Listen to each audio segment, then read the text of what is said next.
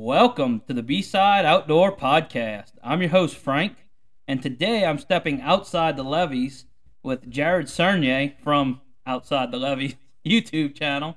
How you doing today, Jared? Doing good, man. I'm I'm excited to be on your podcast. I'm glad you're doing it, and uh, we just had a lot of fun, didn't we? Yeah, we did. I mean, um, so the videos may be out by the time this podcast may not be out. Yeah.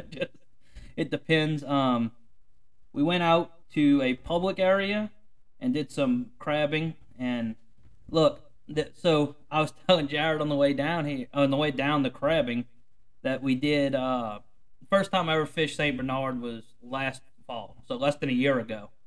And uh, I was like, man, I was like, I didn't realize how great this is. You know, you could sit here catch redfish next to speckled trout next to bass, which First of all, you should never be catching a speckled trout and a bass in the same canal. I don't know what's going on there, but uh, definitely enjoyed it. Got to see another part of Saint Bernard. Uh, so, Jared, for the people that don't know who you are, which if they found my podcast and my YouTube channel, should have already seen all your stuff. But give us a little bit of your background on, you know, hunting, fishing, your YouTube channel, why you started your YouTube channel. Yeah, so I'll work my way backwards. I guess I'm Jared Serigne. I'm the producer of Outside the Levees on YouTube. We also have Instagram, TikTok, all the same name. Um, what I do is I go out on hunting, fishing trips, film them.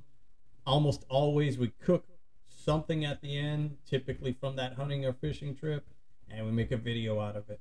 And uh, it's it's something I'm doing as a, as a full time career now. I've been able to take some of the success I've had on YouTube and the other social media platforms, get some really awesome, amazing sponsors who believe in what I do, and that's that's my job. So that's what I'm, I'm doing now. Um, as far as my background, I'm from here in St. Bernard Parish. Grew up around the culture of you know uh, food, right? Like po' boys, and you know most of that food had to do with something that was caught from what we call outside the levees. So you live inside the levees because you want that levee to protect you from storm surge, but you play outside the levee. You you know people make a living on the water outside the levee. So that's where that name comes from. That's where I guess I draw inspiration in who I am and, and who what I want my family to be, what I want the YouTube to be. All that inspiration comes from that you know those marshlands and those waters outside the levees. Yeah, you know, like where I grew up is a little bit different because I grew up on the Mississippi River front Batcher, and we really we were on the south side of Lake Pontchartrain, so we didn't really worry about the levees until recently, you know. So um, we we never referred to it as that, but I thought it was cool that you took that part of what people don't think about, you know, because like here, pretty much Delacroix, Hopedale, all that is outside the protection levee. Correct. And uh, but so the first time I seen Jared, or the first one I remember seeing, I probably seen him before that was actually the Hurricane Ida video where he went through and um went down to. We did. Uh, I want to say you you put me on the spot here. it was Lockport and Pointe-au-Chien. Yeah. So he went, showed the devastation that was there, and that video was just sent was like, "Hey man, look at the racetrack by where you work." Like that's how that video was sent to me. So I was like, "Well, I'm gonna go look back at a couple of his other videos and started following him." And uh, we've been trying to get together to do a video. I think for six, eight months now, and it's just times never worked out. We finally got out to do it today. Um, so it's fall time. I know we've been harping on this, and people are probably getting tired of hearing about fall. What are you most excited for with this fall time coming up? On a personal level, I'm most excited to be getting our, our new deer lease ready.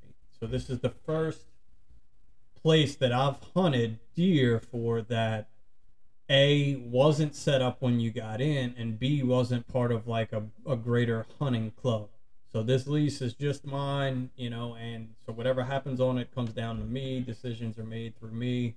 Um, you know, my family is ready to start hunting. My six-year-old son may or may not shoot this year. You know, it's kind of up to him and how he progresses with it. But my wife is most likely going to go ahead and shoot.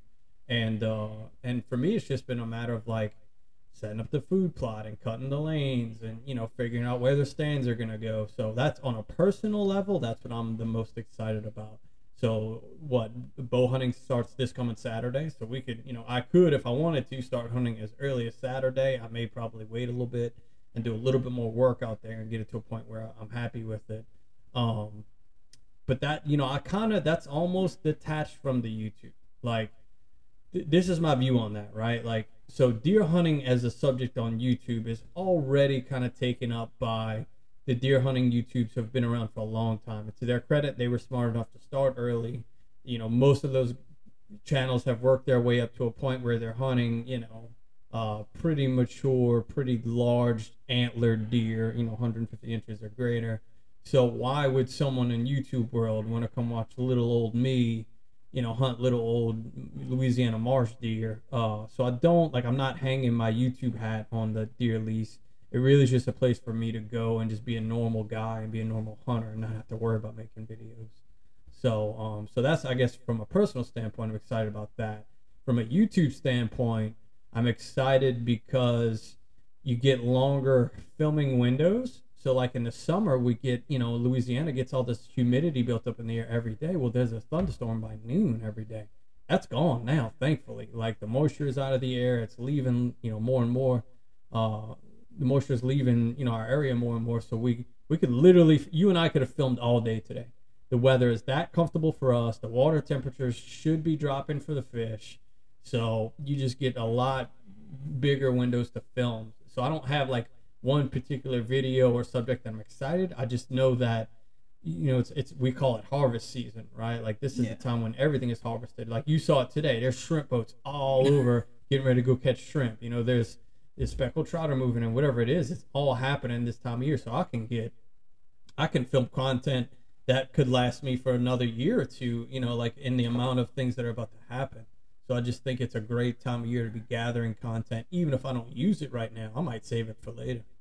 Yeah, you know, and like you were talking about the shrimp boats, and that's kind of what, I guess, South St. Bernard's built on is that hunting, or not the hunting, but the fish fisheries, because they some of the best shrimp.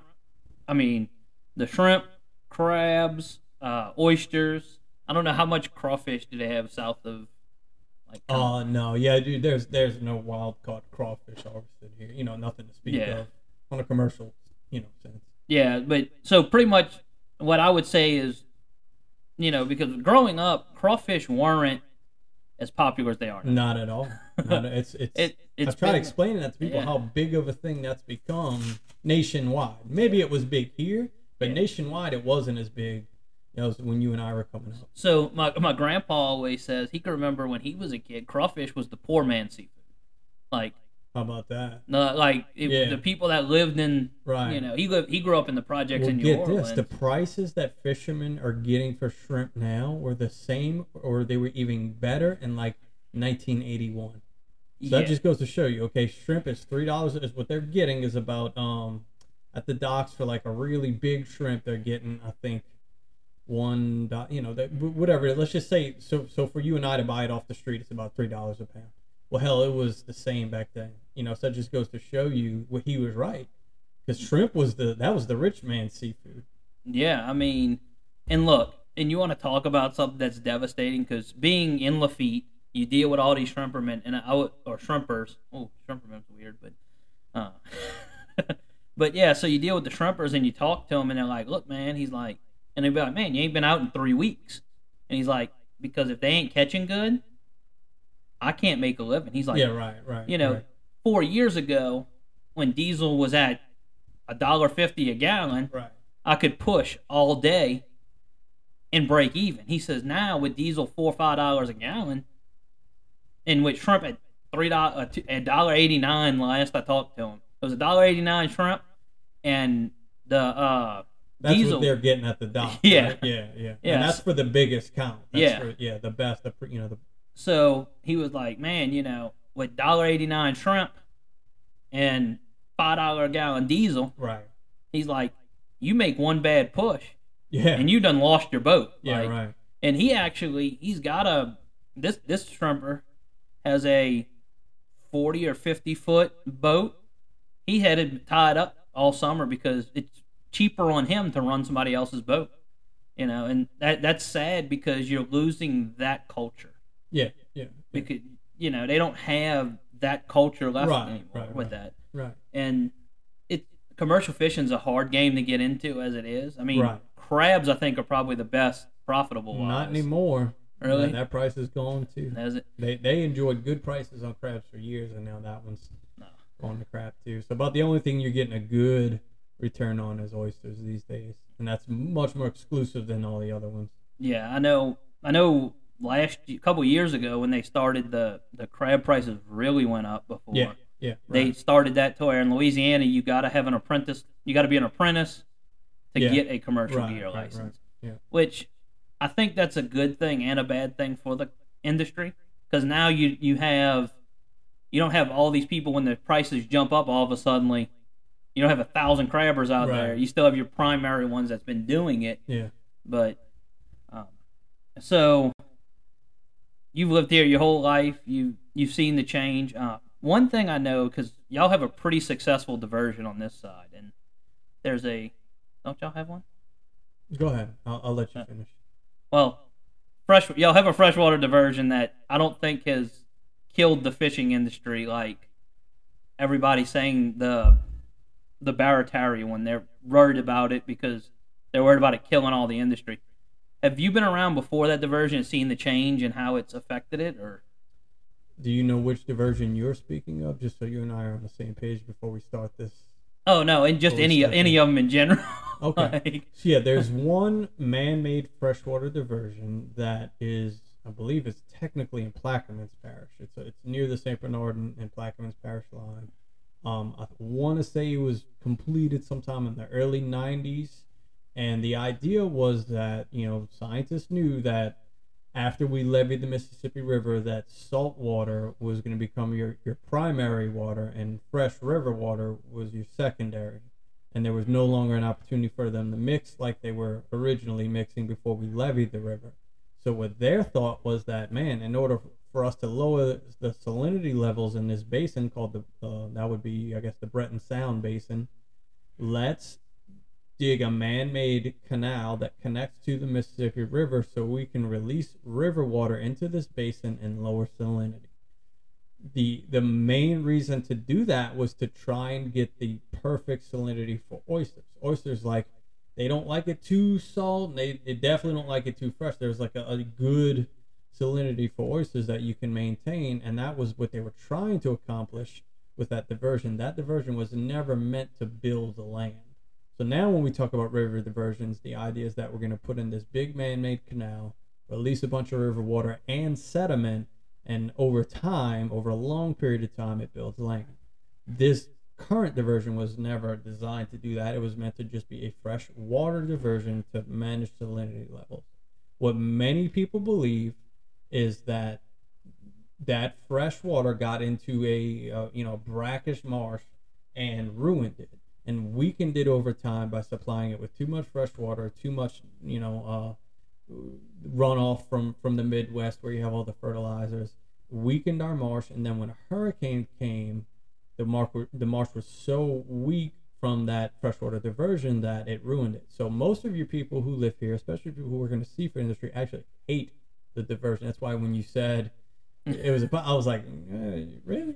Um. So so uh, now there's there's let, let's just take that concept, right? Like, so this freshwater diversion ruined that brackish marsh that we had.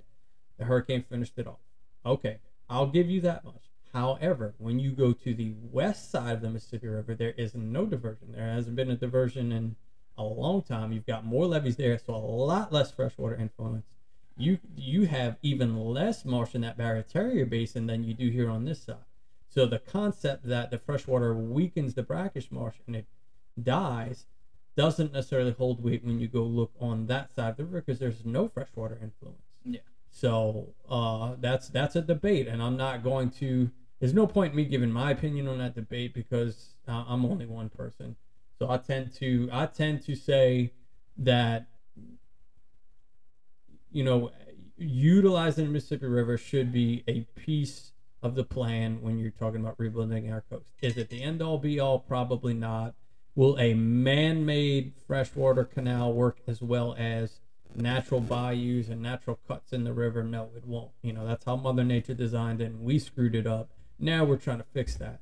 So But no, if, I mean, if you want to ask me like what that freshwater did to our system, in my opinion, I really don't know because, like I said, I mean, look, there could be some truth to that, right? Like, in other words, that that that marsh around that diversion was being fed, you know, overfed fertilizers. The fertilizers live in the river, and maybe it did get weaker. I'm not saying it didn't. To me, it doesn't seem. That doesn't seem concrete, so I don't I don't live and die on that. But what I do see, I do see some benefits from benefits from having fresh water. Number one, one of the main things is the amount of submerged aquatics we get in our open water ponds. I mean, you can have, you know, acres upon acres upon acres of ponds with just beautiful submerged aquatic grass. Then your crabs can go grow up in that grass. Your mullet can go grow up in that grass. You know, in the in the in the fall, your white shrimp goes. So I mean, to me, there's a lot of benefits of having that freshwater influence mixing with you know the salinity. But do I think it's a positive thing? Yes. Do most people agree with me? No most people would say that needs to be closed and know, don't allow any fresh water into our system. Yeah, and that's the reason I was trying to get like if you saw the change in the marsh because like they put in the Davis diversion and uh, back in the late 2000s. Well, prior to them, when I was a kid growing up in the 90s, um, if you're for people that are familiar with hi- with Highway 90, it runs basically down from New Orleans to Morgan City and everything south of that they consider that or actually that's not the salt line. It's i-10 is the salt line but that area like the Des Allemands area was always freshwater well back in the 90s they started seeing uptick in salinity and we were catching redfish all the way almost up to the bridge into Des Allemands and that shouldn't be happening. Well since the davis diversion has been put in it's lowered the salinity levels a little bit and now you don't the redfish will still come in because they still live in freshwater, but you don't get you don't get the speckled trout coming in as far and all yeah. of that. And like you were saying, I think there need to be more to coastal conservation, just like any problem we have in Louisiana. And the reason is is because it's it needs to be multiple parts of a big picture, and you can't just say one thing's going to do it. Yeah. But so let's get off of that.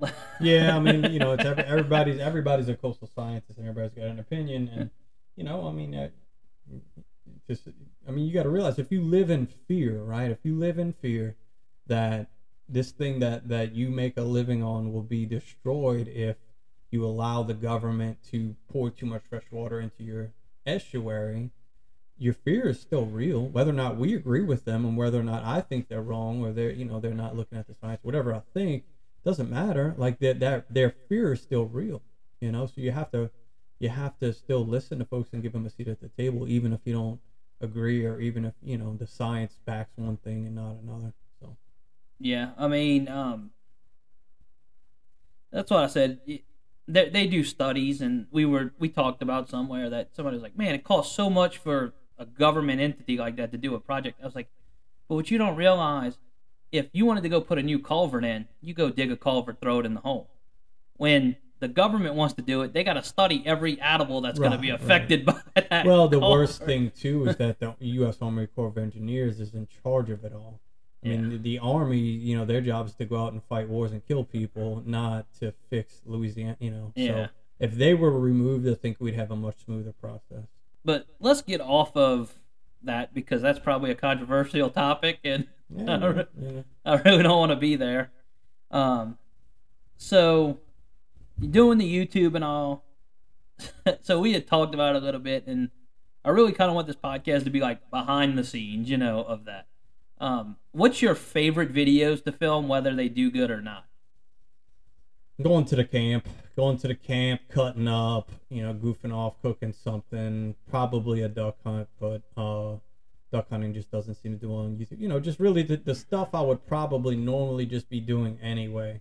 Whereas like now I've kind of tailored the channel to doing things that I think are going to do well, you know, on YouTube rather than things that would just normally do. But it's a job, you know, you can't like no one you know, like if in other words, I treat my YouTube channel like a career, like a job. So in other words, if if catching catfish is what does well on YouTube and I've had some success doing that and make money doing that, then I'll do it. You know, it's not my favorite thing to do, but no one loves their job in and out that, you know, so you have to do certain things. Even though it's YouTube career, you still have to do stuff that plays well on YouTube. Yeah, you know, and there's like, and it's funny because we were talking about it earlier that like you'll put a video out that you're like in love with, it's your baby, Yeah, yeah. it looks so great, and then it's like, like for me, it'll be like you got 30 views, and I'm like, Yeah, those never do well. The ones you like are never going to do well on your own YouTube channel. Yeah. I, you know, it, you talk to anyone with any amount of success on YouTube, whether they're huge or whether they're small, we all have that same dilemma. The videos we love best are never the ones the audience love best, and you just got to live with that. You know. So let's talk a little bit about fishing. And so this time of year is really a, I think, special time of year because the fish are really starting to like change their pattern. You know, you went into that late summer draw to where they get lockjaw, you know, they get it. And then in fall, you get that pattern where they start trying to bulk up for the winter. Um, so what is the, like, if you had to do one type of fishing this time of year, what would it be? That's a good question. I like the days where we would go and just catch a little bit of everything. You know, you might go and, and get on a school of trout in, in a bay and drift across the bay and every cast or every other cast you're catching trout, throwing them in the box, you hear that shaking around in the ice, you know.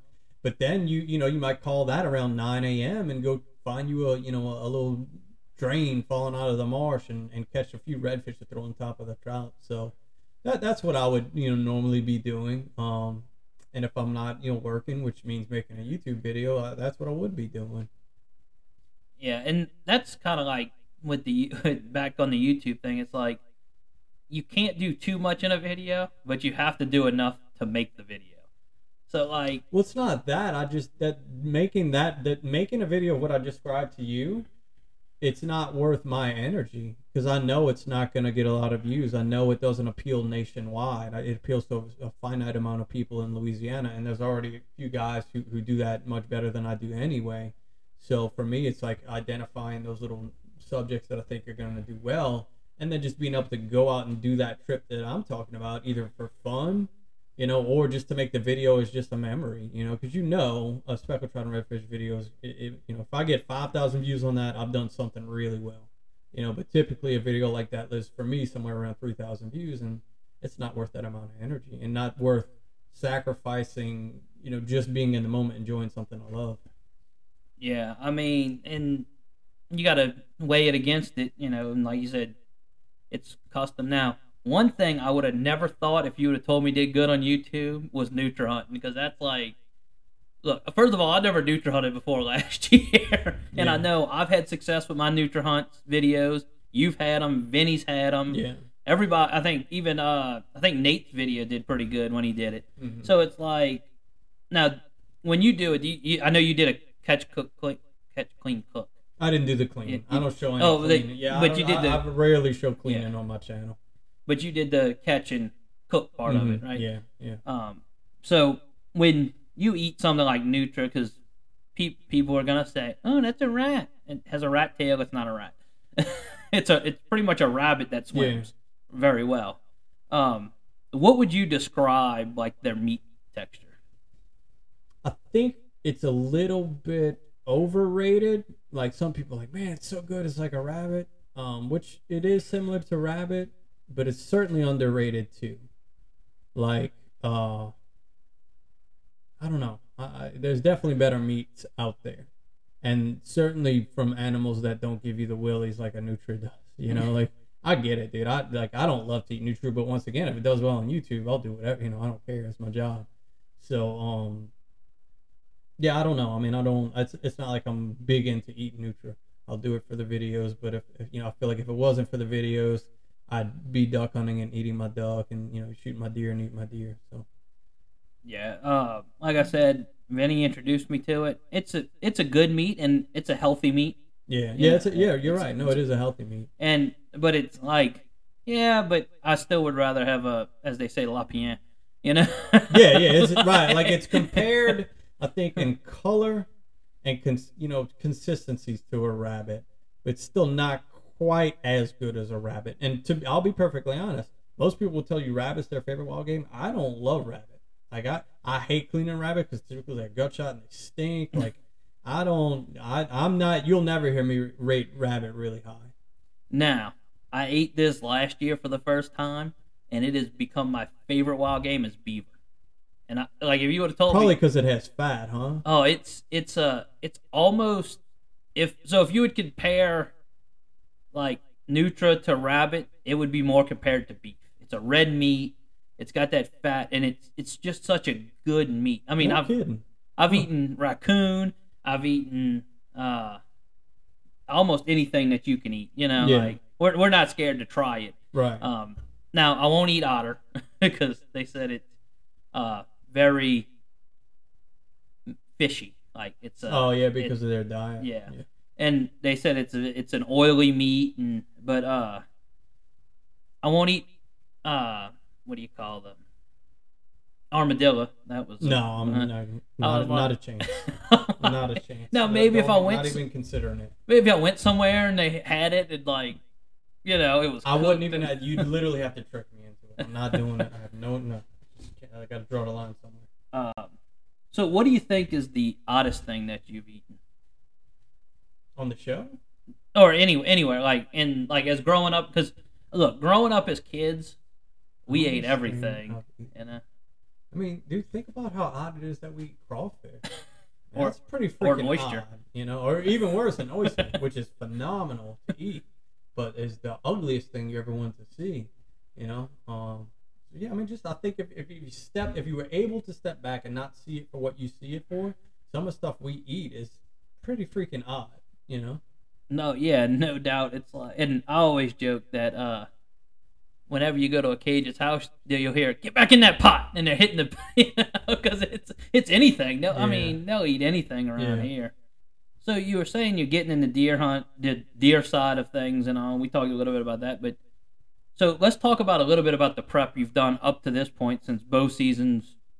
You know, it actually bow season has already been going probably for two weeks, three weeks now. So, but Oh, by the time. yeah, by the time this podcast comes out, but Yeah. up until this point, which is right before October, talk about like what you've done because th- it, this property, like the way he was describing it, is pretty unique. Because if you go in like Mississippi or North Louisiana, you you still have you have trails and all, but it's lumber company, it's big pine. This is a more of a swamp marsh area kind of, or No, Or I mean it's, river it's part of it's part of uh, I guess something that would technically be inside the levee, you know. So it you don't have, uh, yeah, you don't have to go outside of a levee to hunt it, and it's like, you know, down here we just call everything the woods, you know. so it's the woods um, on hard ground. You know, we've got a mix of a lot of live oak, a lot of uh, black willow, some pecan trees I saw. We've got a lot of you know like uh, brush, like mung bushes, and we've got of course the dang Chinese tallow tree, the invasive tree. So it's you know it's it's all hard hard you know I I don't say hardwoods, but it's it's woods. Yeah, and you were describing that nobody's been on it in five years. Like, Yeah, no, it hasn't been hunted. I think the landowner gave an estimate of five years. So, and in that five year span, we've had two major hurricanes. So, all of your trees that were knocked down for hurricanes were laying over in the lane was there, the shooting lane itself, where the you know the old you know, whoever used to hunt it before me hunted it. It's it was still there. It wasn't completely grown over, but it hasn't been cut in at least two years because Hurricane Zeta was two years ago, and that knocked down a bunch of trees. So in about two years, it hadn't been cut. So we had to have a bobcat go in, clear that. We had to locate it first. So like, it, you know, I, I like was failing to meet over there with the landlord. So I'm like going back on Google Maps. I missed. so in other words, you have to go across a ditch to get into the woods. I missed the culvert by inches of like trying to find where to go in. A tree had fell over on top of the crossover, and I missed it entirely. So I call on the landlord. I'm like, dude, I think I need to put a new culvert in. I think I need to put a new put in a culvert. And he's like, no way. I'm like, dude, I'm telling you, it's not there. It's not there. He comes. He's like, you missed it by inches. And you could see where we went in with the side by side. The culvert was like just a few inches from where the tire passed. We finally located the crossover. Then we had a machine going, clear it out. Then we've gone back in and done a bunch of work with a tractor. We've planted that, you know, food plot seeds, the whole deal. Um, still need to put some stands in. In fact, I still had to go to another an old deer lease and get stands out. So it's just been a con. The last two weeks has been constant we're prepping deer. And you know, if you're a deer hunter, you you know what I'm talking about. I'm just excited about it because it's my first time ever setting up a place. The places I've hunted before were already set up when I got there. You know. Yeah, you know, and what I was saying is unique about that is like most of the time around here, property to deer hunt on, when it goes for lease, it's gone. Like as soon as somebody gets one person gets off of it, the next person gets on it.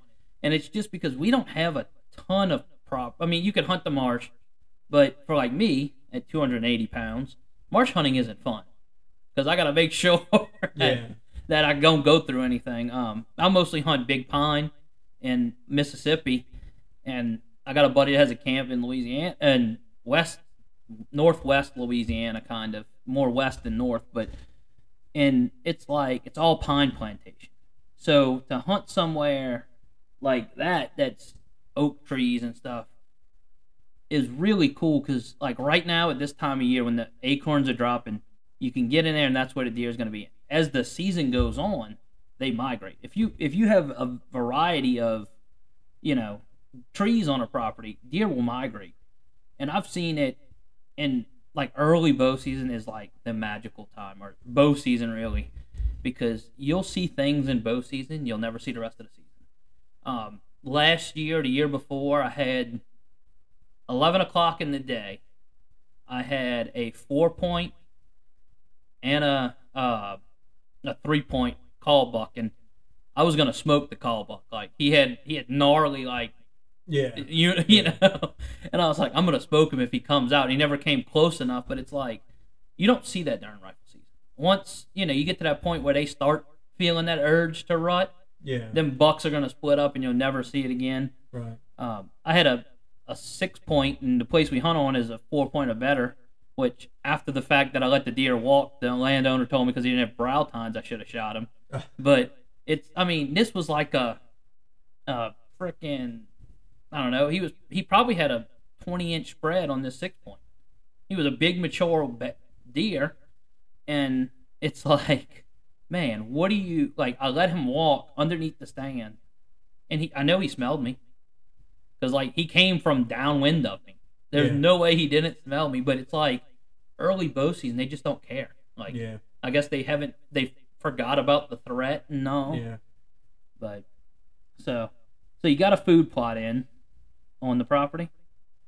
That's uh, you gonna do box stands or ladder stands? Yeah, we'll or- do a mixture of both. So we've got um, two box stands to put in. One of them will actually go in the marsh. So this property does extend out into the marsh. So actually hunt in and outside the levee on it. Um, so we'll do two in the marsh. We'll probably do two ladder, you know, one ladder stand in the oaks, one near the, you know, the, the food plot, and then um, yeah, and that'll, I'll probably do ground blind for bow hunting. I like to hunt off the ground. I really do.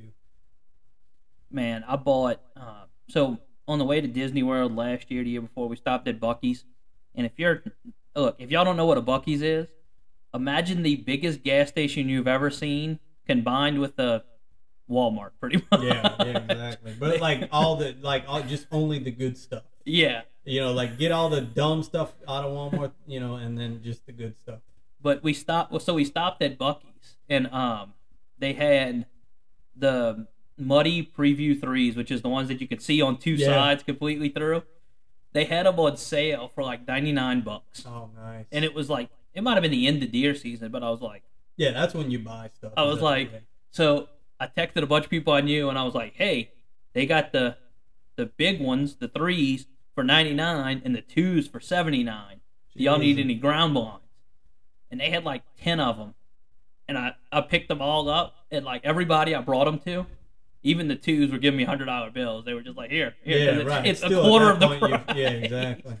So um, definitely late season prep is not the cheap way to go. Like when it comes to deer hunting. Yeah, yeah. But uh, so with deer hunting, y'all primary can y'all rifle hunt there or is it like a Yeah, shotgun? no, yeah. okay.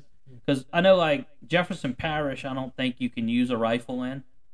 So anywhere in Jefferson Parish, you're technically not supposed. To, you're not supposed to shoot a solid col or solid bullet. So it's supposed to be a shotgun only. That's why Yeah. I was asking. I didn't know if y'all had something similar or.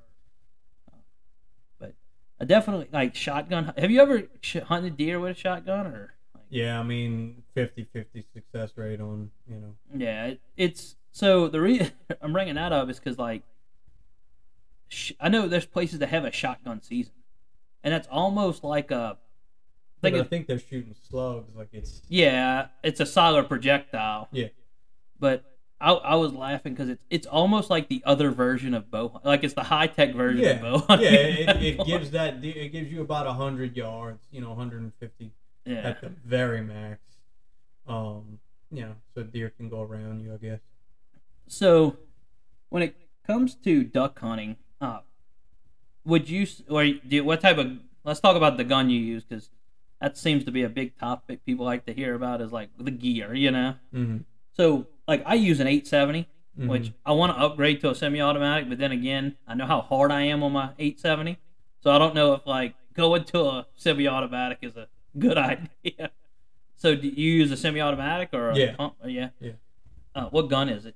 So for the last, I want to say ten seasons, I've used the Browning A5, the you know the new production A5, not an old one, and I think I just finally, it, at this point, it would take so much. You know, I'd have to replace so many parts of that gun.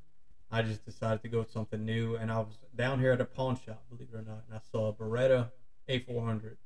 It was like barely used. I mean, I think they probably took it out just to shoot it a couple of times. I got that for a thousand bucks. It's like a fourteen to eighteen hundred dollar gun. So I jumped on that right away. I'm not thrilled about you know because the good thing about the A5 it has that humpback, so you get used to that.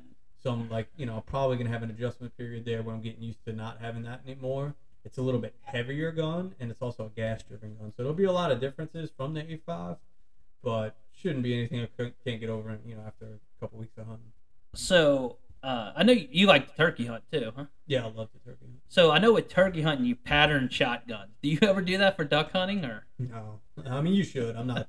please don't don't take me as I'm just being honest. I don't want to like act like I'm you know really uh thorough about setting up my duck hunting shotgun. I'm not, but you should be.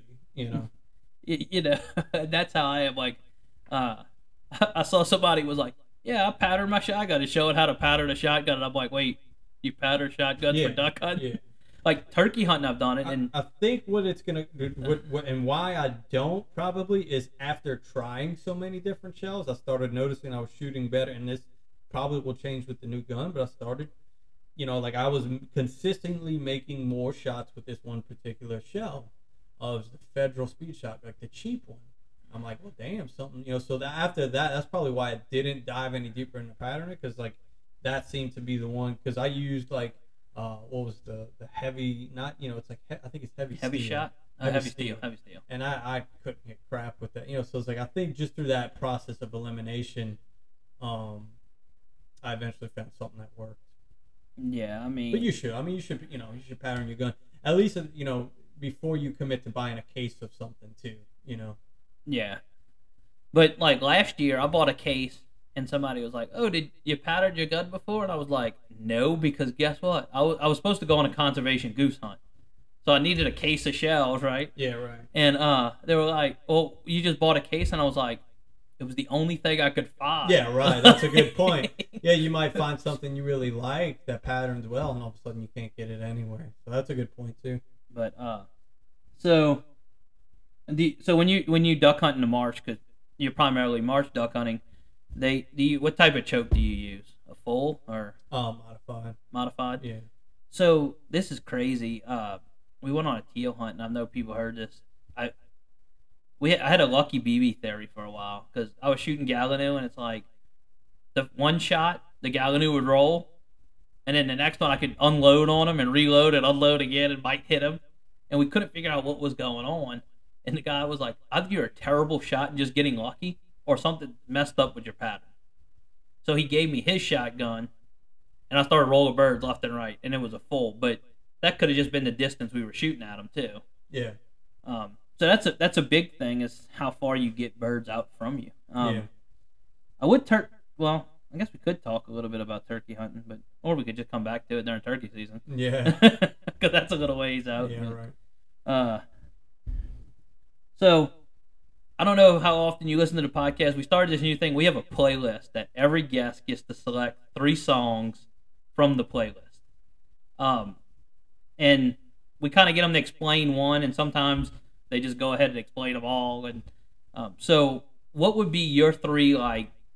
I'm going out fishing, going out hunting, or just general three songs that are like top on the list. Okay. Right.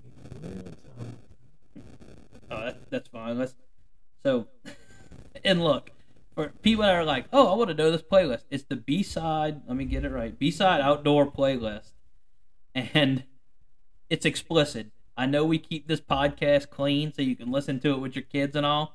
Do not listen to the playlist with it because uh, we have a little bit of everything at this point um, on it.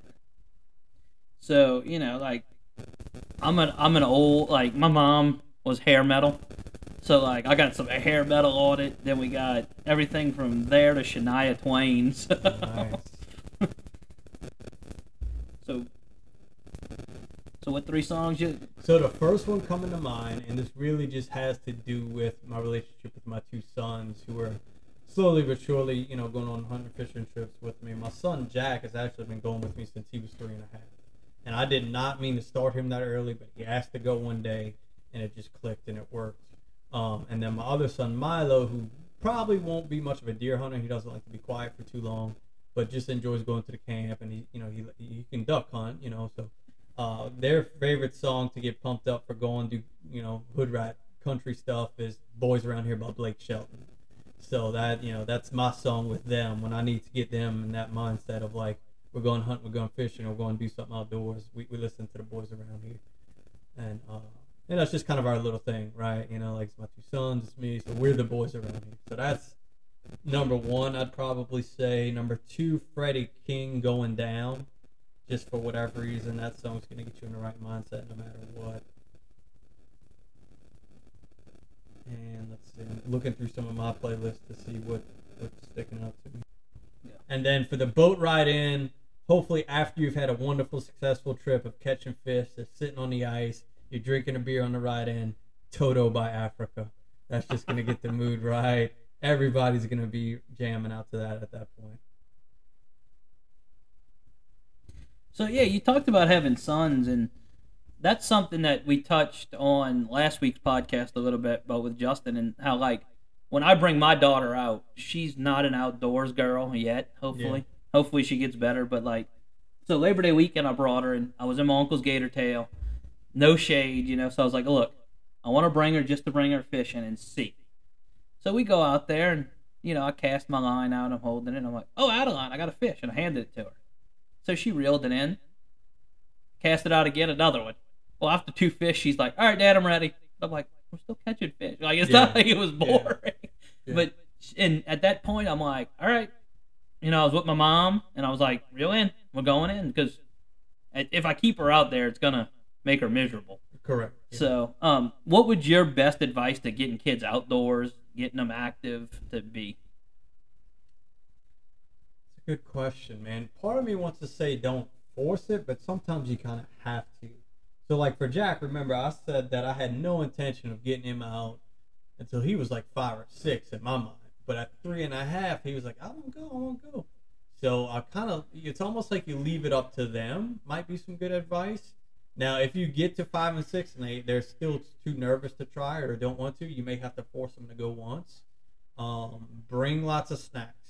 Bring lots of snacks. Stop and get donuts before you go. I've even I even go so far as like we don't have to wake up early. You know, we wake up at a at a medium early time just to make sure I'm giving them every opportunity for it to be enjoyable before you know before they get hopefully get you know to that seven eight nine year old where they just have the bug so bad it doesn't matter you know so just um it's hard man it's a hard thing and here's the thing here's here's what i do want to say about it if you try and try and the kid just don't take to it accept it man. Accept it. Don't try to change that about that child and find something y'all could bond over that has nothing to do with that they're interested in. Because number one you may just buy yourself time until they finally do find interest in it or number two they may never find interest in it. You have to accept that. Like don't force them to love it just because you love it. You, know, you're saying that about people that like. So probably one of the biggest outdoorsmen that I know And like when I wanted to learn about doing cable restraints, I, I was like, I, don't- I was like, I don't know anybody that does it, and I really want to get a mentor to learn about it. Yeah. So I'm like, "Ah, I don't know, I don't know, and I started trapping, and I went to the trapping classes and all. Well, one day I'm sitting there, and they're showing pictures from the trapping class before, and I was like, Huh, I know that man. I've known him my whole life. And out of every, I should have known it was him that would be the trapper of the group, you know. Yeah. But he's got three or four boys, and none of them hunt. None of them want to hunt. none of 'em- Probably because he's so obsessed with it. It's like, and that's what happens right so like it becomes something that almost becomes a burden for the rest of the family like the wife hates it because you're gone you know the prim- primary of the hunt season you're gone every weekend you're not taking her out on dates you're not there you know you're not present as a father and look i know because i almost went down that road i almost became so obsessed with this that you know it, it, it started to interfere with my family. So you have to strike some sort of balance. And i think a lot of times when the kids don't take interest is because a the father got too obsessed with it and the, the family start to hate it or b the father got too obsessed with it and he didn't allow the child time to find their own love for it or something similar. Like like i said milo probably won't ever deer hunt because he just don't like being quiet. He might like to duck hunt so that just means i have to duck hunt a little bit more Yeah. or take or maybe neither one of my kids like to hunt and they only like to fish. Well hell i'll just go fishing with them and hunting will be for me. You know so i just think some some fathers and husbands get way too obsessed with it and they make it a burden for their family members and you can't do that. And you know, and there's another thing, like I say, like if a, like look, if a kid looking at a phone or reading a book or whatever doesn't bother them, don't force them just to sit there in silence and do nothing, you know. yeah. Because like me growing up, I hated deer hunting. Like I was like, man, I don't want to deer hunt. I don't want to, you know, because it it's cold. I'm sitting there doing nothing. And later on in life, I really got to the point where I enjoyed it. yeah. So just because they don't enjoy it right now doesn't mean five, ten years down the road that it's not going to happen. right But uh, all right, so we're gonna go ahead and wrap this up. You know, I guess Josh, this one's for you since last week's was or two weeks ago was so long. We'll keep this one short. So y'all make sure y'all thank a veteran, and I hope to catch you on the B side of the outdoors.